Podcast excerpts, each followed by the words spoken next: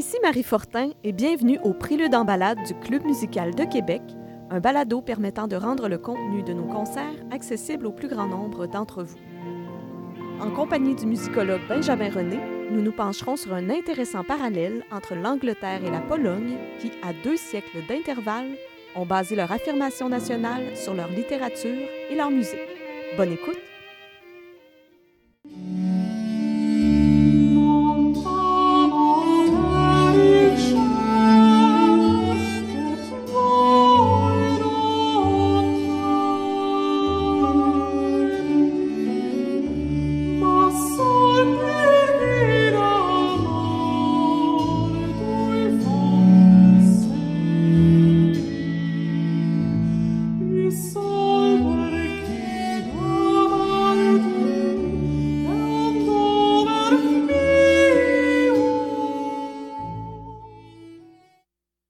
Bonjour Benjamin. Bonjour Marie.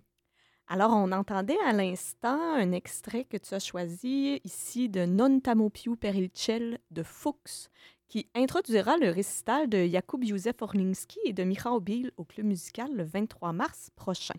Exactement. Donc, le répertoire du récital qu'on aborde aujourd'hui contient des œuvres qui pourraient quand même sembler très loin les unes des autres, de l'Angleterre à la Pologne, du 17e au 19e et même 20e siècle. Est-ce qu'il y a quelque chose qui les relie entre elles?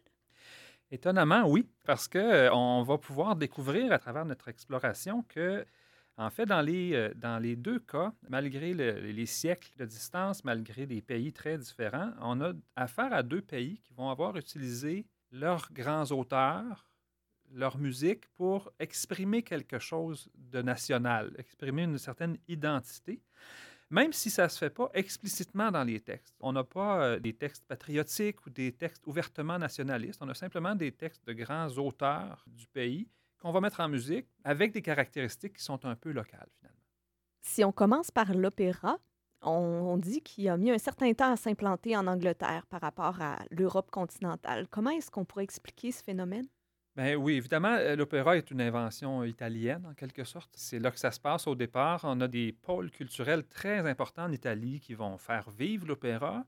Puis on a d'autres endroits en Europe, la Cour de France étant certainement un bon exemple, où ça va devenir une partie importante d'une certaine ostentation du pouvoir, mettons. Donc avec le roi Soleil en particulier. Pour l'Angleterre, la situation se présente un peu différemment parce que si l'opéra va avoir tendance à s'installer à différents endroits, bon, d'abord, l'Angleterre a un, régime politique qui est beaucoup moins stable euh, au grand siècle, durant le 17e siècle, parce que la, royauté va être contestée, il va y avoir des épisodes de guerre civile, de, révolte en quelque sorte, ce qui fait qu'on est moins, euh, est moins dans cette idée de présenter des grands divertissements pour montrer la force du pouvoir et tout ça. C'est un peu plus compliqué euh, de ce point de vue-là.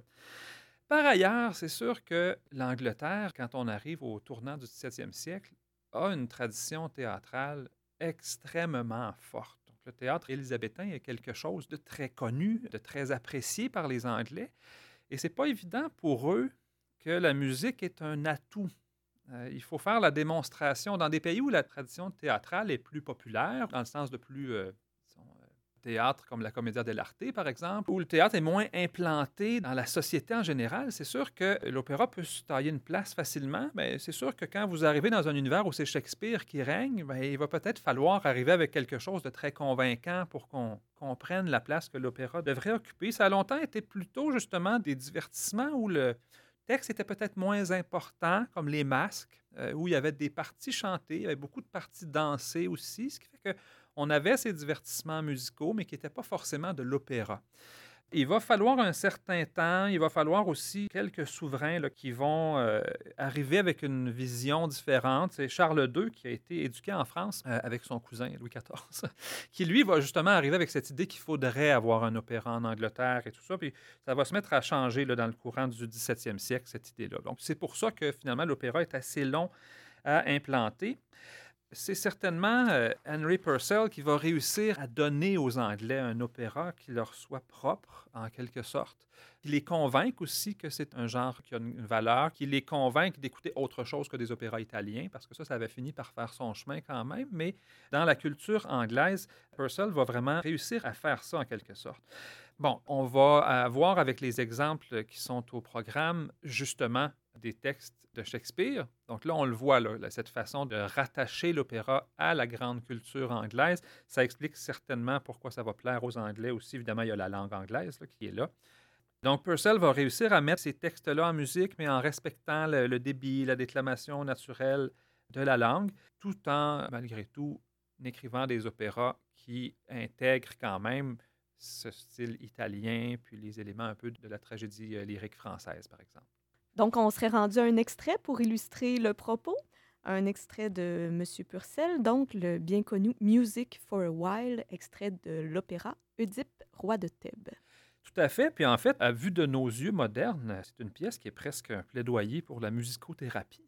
Parce que on a cet, accompagnement euh, répété à la basse, une basse obstinée justement, qui va euh, constamment nous, amener dans le mouvement. Puis le texte qui nous dit euh, vraiment, vous allez, vous allez l'entendre, la musique, un moment, trompera tous vos tourments. Vous vous étonnerez de voir vos douleurs soulagées et ne daignerez être satisfait jusqu'à ce qu'Alecto libère les morts de leurs liens éternels, jusqu'à ce que les serpents tombent de sa tête et le fouet de ses mains. Donc, la musique pour combattre la douleur et même pour combattre le mal.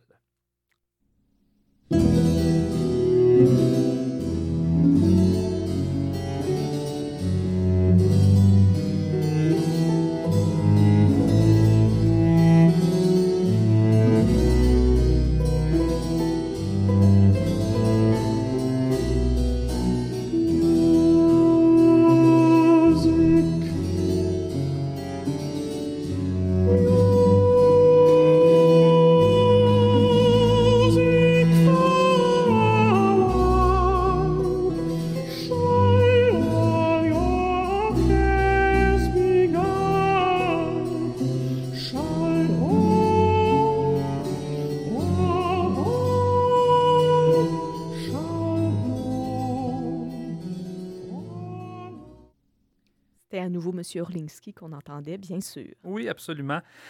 Un autre extrait, cette fois-ci euh, tiré de King Archer, c'est euh, What Power Art Thou, euh, ou From Below, ce qu'on appelle aussi l'ère du génie du froid. Puis ici, il y a quelque chose de très imagé, là, donc on est vraiment dans les manières de l'opéra de cette époque-là qui va chercher à illustrer musicalement le contenu. Donc ici, c'est Éole qui demande à ses sbires, les vents froids et la tempête, de rester calmes parce que parce qu'il veut se reposer finalement, c'est un peu ce qu'il va, nous, ce va nous dire, avec euh, des courts frissons, des cordes graves, avec un côté un peu euh, à la fois euh, dissonant, un peu tremblotant, comme si on frissonnait justement, puis avec ce vieil éole et sa mélodie monotone qui viennent appeler au calme finalement, sur un texte qui nous dit Quelle puissance es-tu d'en bas qui m'a fait lever contre mon gré et lentement de mon lit de neiges éternelles. Ne vois-tu pas combien raide et très vieux, loin de pouvoir supporter le froid aigre, je peux à peine remuer et respirer. Laisse-moi encore dans le gel de la mort.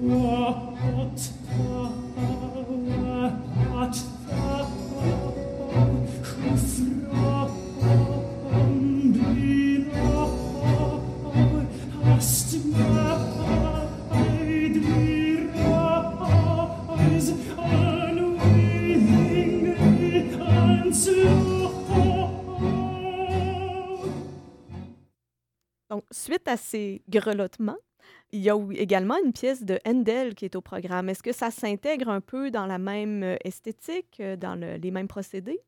Mais Handel arrive quand même passablement plus tard. Donc, euh, c'est vraiment une autre génération complètement. Handel, ben, contrairement à Purcell, c'est pas un Anglais. C'est un compositeur qui est d'origine allemande, qui va surtout se former à l'opéra italien, mais qui va triompher en Angleterre.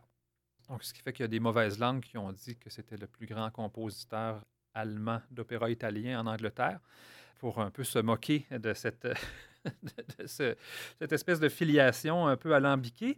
Mais chose certaine, c'est peut-être lui qui va faire de l'opéra italien ce divertissement grandiose qu'il était déjà ailleurs en Europe pour le public anglais. Il va euh, éventuellement aussi apporter l'oratorio à des sommets là, qui, même aujourd'hui, dans la culture chorale et vocale anglaise, sont des jalons euh, incontournables. Mais euh, l'œuvre qui va être présentée, en fait, euh, relève d'une autre catégorie un peu, puis relève peut-être un peu plus de l'identité de fin politicien de Handel, parce qu'il faut quand même voir que ses rapports avec, euh, bon, on ne fera pas toute l'histoire, mais ses rapports avec la famille royale anglaise ont été un peu compliqués, là, parce que quand l'électeur d'Hanovre est devenu le roi d'Angleterre, c'est un patron à, qui Handel avait déjà fait faux pas précédemment. Il a fallu qu'il reconquiert sa place un peu, puis c'était loin d'être gagné, ce qui fait qu'on peut voir l'idée de composer des œuvres pour les filles du roi comme une belle façon d'entretenir des relations euh, cordiales avec son monarque. Et c'est tout à fait le cas ici. En fait, c'est probablement des œuvres qui étaient composées comme exercices vocaux, disons, pour les filles du roi. Euh, sur des textes très simples. Ici, en fait, le texte dit deux mots, Alléluia et Amen. Euh, mais on a tout à fait ce style euh, un peu fleuri de, la mélodie, un côté assez accrocheur aussi, pas trop difficile techniquement. Donc, tout ce qu'il faut pour mettre des jeunes filles de bonne famille en valeur lors d'un moment de prestation en public ou quelque chose comme ça.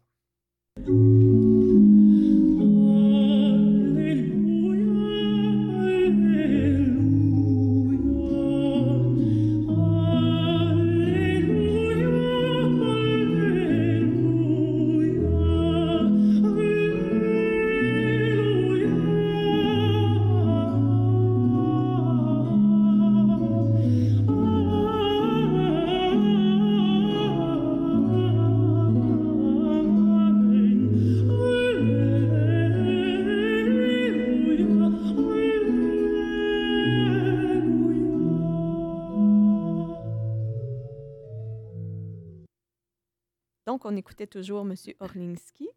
Maintenant, euh, intéressons-nous un peu plus à sa patrie, la Pologne, où la situation est un peu différente, également à deux siècles d'écart, évidemment. On ne parle pas seulement d'un besoin d'affirmation culturelle, mais la nécessité d'affirmer son existence politique, ce qui est quand même un peu différent de la situation en Angleterre. Comment est-ce qu'on pourrait résumer la situation euh, dans le cas de la Pologne? Oui, bien, c'est sûr que résumer la situation politique de la Pologne, c'est jamais simple, parce que c'est un pays qui a été euh, très souvent euh, attaqué, dépecé, disparu, réapparu.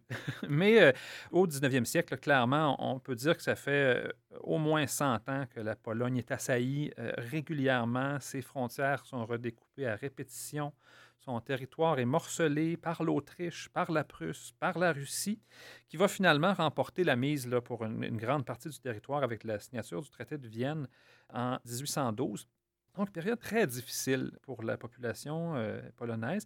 On a pourtant affaire à un peuple qui est un, peuple cultivé, un peuple raffiné, ami des arts, avec des salons brillants euh, où euh, les artistes, les intellectuels ont la vedette. On, pourrait être à Vienne, ce ne serait pas si différent comme richesse culturelle. Donc, vraiment un bel environnement.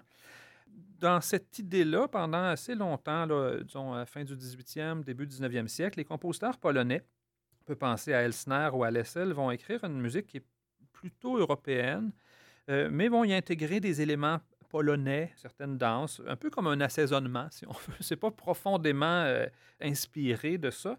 Donc, on, aurait pu, au fond, avoir un, compositeur viennois qui aurait intégré une polonaise dans une œuvre ou une mazurka. On aurait eu à peu près le même effet. Donc, il n'y a pas de grande affirmation à ce moment-là qui va se produire.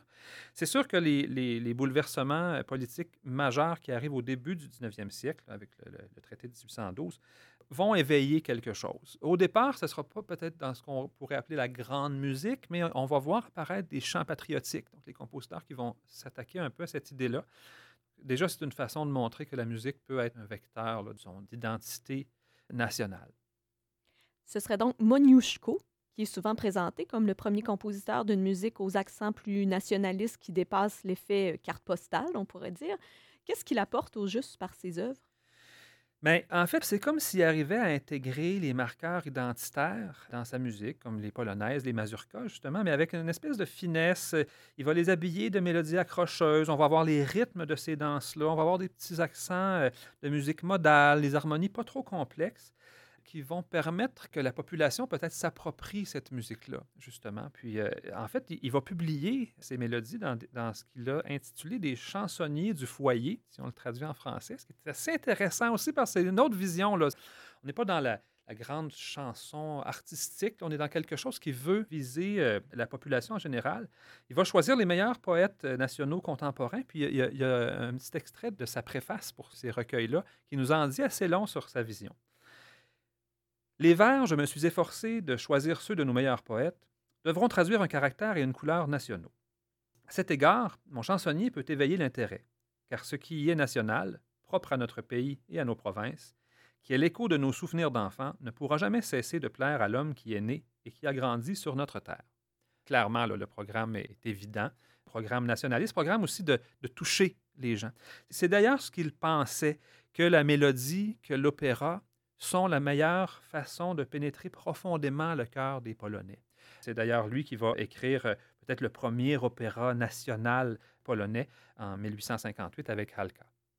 Donc, peut-être un extrait pour illustrer un peu cette idée-là. Évidemment, quand on pense à la Pologne du, milieu peut-être du 19e euh, siècle, on pense à Chopin, euh, certainement. Puis, j'ai trouvé ça intéressant qu'on écoute un petit bout de la mélodie qui s'intitule Larmes.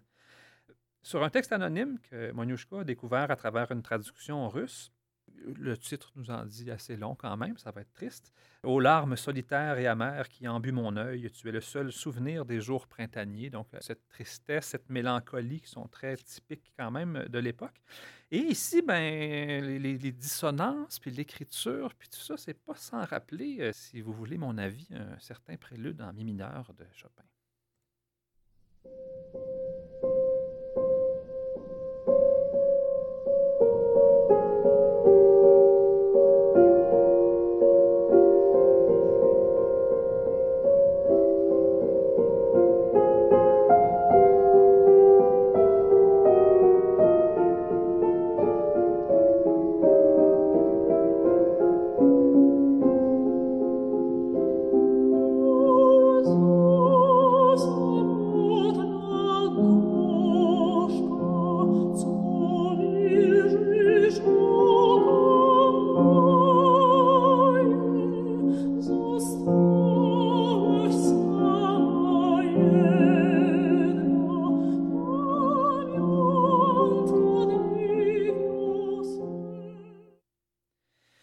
Précise aussi qu'une autre euh, des mélodies qui va être euh, interprétée, euh, qui s'intitule La fileuse en français, en fait, est basée sur une danse d'inspiration ukrainienne, Dumka. puis la musique imite assez clairement la rotation d'un rouet. Ça va être assez facile à entendre.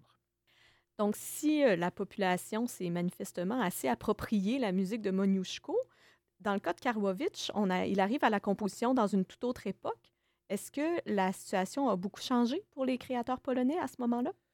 Oui, quand même, euh, parce que euh, avec Moniuszko, on était au début. C'est un peu le premier qui réussit à sortir de la carte postale, comme vous le disiez plus tôt. Alors qu'avec euh, Karwowicz, ben, on est quand même une cinquantaine d'années plus tard. C'est un moment de renaissance peut-être du nationalisme musical polonais. Il y a un groupe de jeunes artistes qui s'est donné le nom de Jeune Pologne, qui est en train d'essayer de donner corps à cette volonté nationaliste-là. Peut-être que le plus célèbre des compositeurs de ce cercle de la jeune Pologne, c'est Karol Szymanowski, qui est un compositeur qui a été assez, euh, assez reconnu là, par la suite. En ce qui concerne euh, Karowicz, ben, c'est quelqu'un qui n'a pas pu, euh, disons, donner tous ses fruits là, parce qu'il est mort très jeune, mais on, avait déjà quelque chose d'une espèce d'intensité expressive, une harmonie assez audacieuse. il semble qu'un de ses modèles était Richard Strauss. Puis, c'est vraiment quelqu'un qui a apporté vraiment un élan à la musique polonaise de cette époque-là, même s'il n'a pas pu justement mener à terme toute cette euh, réflexion-là, cette euh, évolution-là, étant mort à 33 ans. Il a beaucoup composé de mélodies sur les textes d'un autre membre de Jeune Pologne, qui est le poète Kazimierz Tetmayer. Dont les sujets quand même sont très fin de siècle. Il y a une espèce de, mélancolie, de tristesse, d'une certaine noirceur, euh, peut-être même une certaine morbidité. Là. On est vraiment dans cet esprit euh, fin du 19e siècle, tout à fait, avec cette idée-là. Même quand le titre suggère autre chose. Donc, on va écouter un extrait de la pièce qui s'intitule De l'érotisme qui en fait ne parle pas vraiment de choses érotiques, mais plutôt d'un jeune homme, euh, du poète, qui vient déposer ses larmes aux pieds de sa bien-aimée comme tribut parce qu'il n'a pas réussi à lui décrocher la lune ou le soleil. On peut imaginer quand même euh, un érotisme plus débridé, mais ce n'est pas tout à fait ce que le texte nous suggère.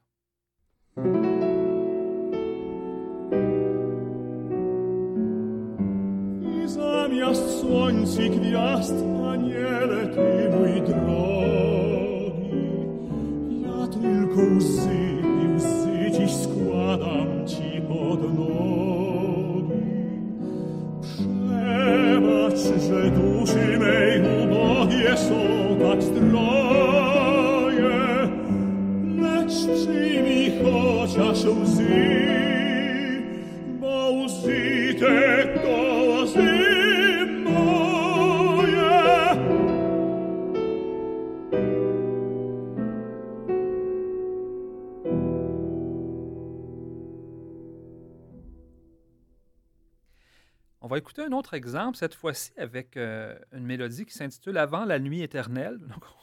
On reste dans le thème, disons. Mais la, disons, la mise en musique est très particulière. On va écouter la dernière strophe là, qui commence avec un passage peut-être un peu plus sombre.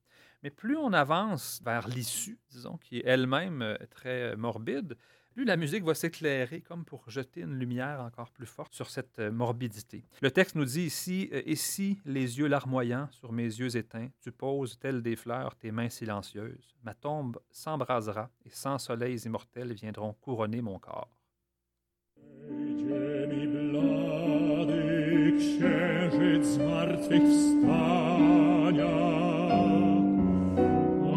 Jeśli płacząc na zgasłych źrenicach złożysz jak kwiaty twoje ciche ręce, grób swoje ogniem w stu błyskawicach,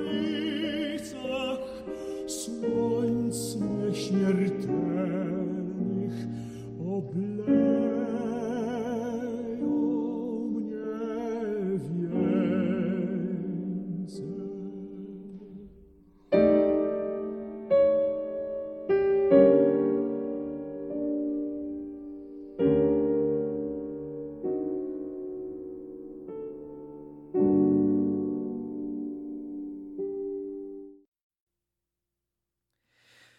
Même dans certaines mélodies, quand on a l'impression que tout se passe bien, puis qu'on est sur un ton un peu plus euh, joyeux, on, finit par avoir une petite surprise vers la fin.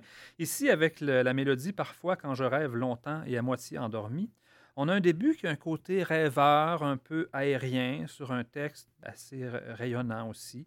Parfois, quand ma rêverie se prolonge, me parvient la merveilleuse voix d'une étrangère. Ce sont des chants angéliques, plus beaux que tous les chants du monde. Ça, c'est notre première strophe. Música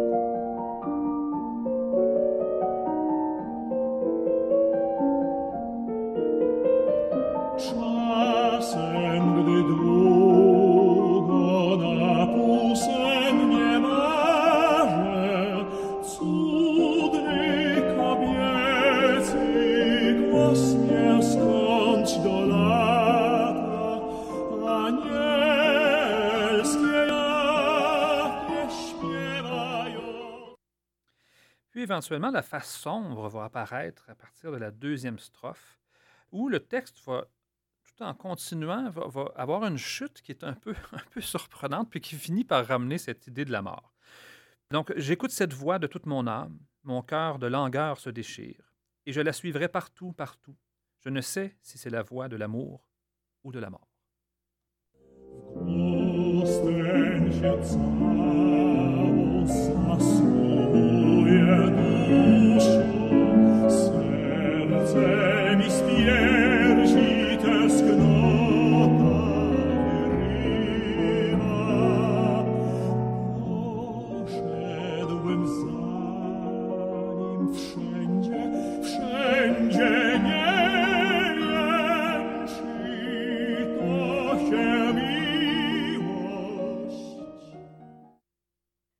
Passe maintenant au compositeur Henrik Chisch, qui est surtout connu des mélomanes en tant que chef d'orchestre, il a bien sûr aussi composé.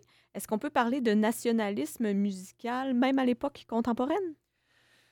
Avec euh, Chiche, c'est à la Pologne d'aujourd'hui qu'on a affaire, c'est sûr. C'est un compositeur qui a été actif dans la deuxième moitié du 20e siècle, clairement. Euh, oui, il y a une affirmation nationale malgré tout à travers son, travail. C'est euh, quelqu'un qui a eu vraiment surtout une carrière de chef d'orchestre une carrière assez brillante, d'abord en Pologne euh, principalement, puis euh, il va avoir une espèce d'explosion internationale à partir de la fin des années 70, des années 80. Et c'est quelqu'un qui s'est fait un défenseur de la musique polonaise, puis de la musique polonaise contemporaine en particulier, entre autres là, en, créant plusieurs œuvres de son compatriote euh, Christophe Penderecki, avec qui il va travailler assez, assez intimement. Un peu moins connu peut-être comme compositeur, mais on lui doit plusieurs opéras en polonais, ce qui est quand même pas une mince contribution à un répertoire qui n'en compte pas tant que ça. Euh, des œuvres de musique de chambre, des œuvres pour orchestre. Et il va aussi euh, s'adonner, donc, euh, justement, à travers la musique de chambre, à la mélodie, notamment avec les trois mélodies sur des textes de Pushkin qui sont au programme. Donc, ces trois mélodies auraient été composées en 1948. C'est le moment là, où, euh, où notre ami euh, Chish euh, passe de ses études en droit à des études en musique. Donc, c'est un peu le début de cette nouvelle phase de ses études, de sa vie, ce qui explique sans doute son une, une esthétique un peu conservatrice, malgré tout, pour l'époque. On va en écouter un petit extrait, extrait du, de la deuxième des mélodies qui est au programme, dans les collines de Géorgie qui euh, va avoir encore cette esthétique assez romantique, justement. Euh, on va avoir un passage assez contemplatif, un piano qui évoque le paysage, donc un paysage assez romantique.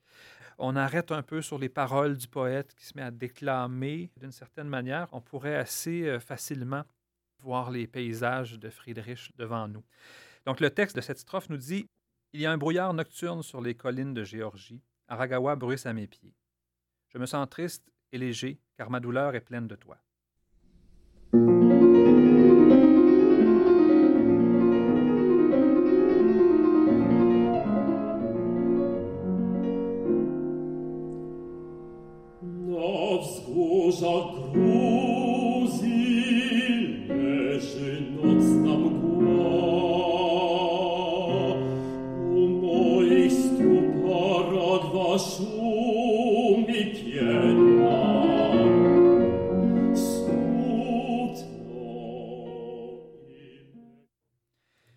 Strophe suivante, ça devient plus agité, comme si notre euh, poète était avalé par le paysage, cette espèce de reflet de l'agitation intérieure, du cœur déchiré. Sur le texte, tu es seul, la tristesse de mes rêves. Je ne te tourmente plus et ne te fais plus peur. Et le cœur est en feu, le cœur aime à nouveau, car il ne peut pas aimer, il ne peut plus aimer.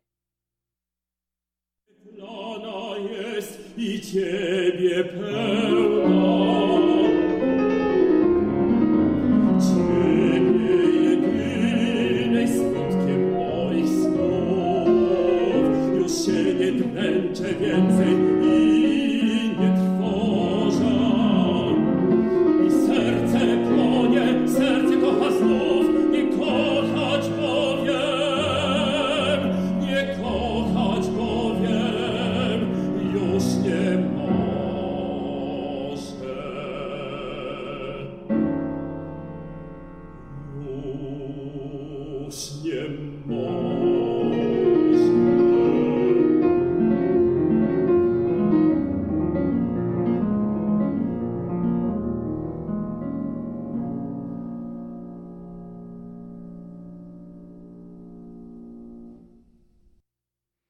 Merci Benjamin de nous avoir initiés à ce répertoire un peu plus inusité et qui sera certainement rempli de belles découvertes au moment du concert. Ça a été un grand plaisir. Merci beaucoup.